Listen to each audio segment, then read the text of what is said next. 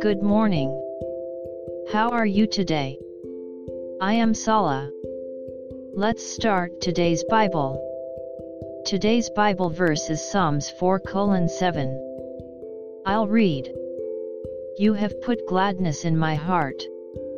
More than in the season that their grain and wine increased. Amen.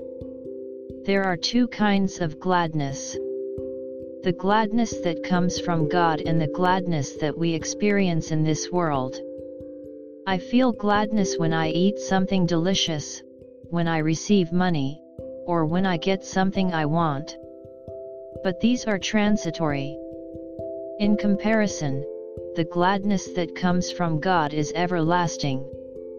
I am full of sin, and yet He says, Your sins are forgiven. He has declared, your sins are forgiven. Neither do I condemn you.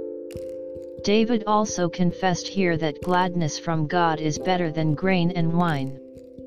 May we be immersed in eternal gladness today as well. God bless you. See you tomorrow.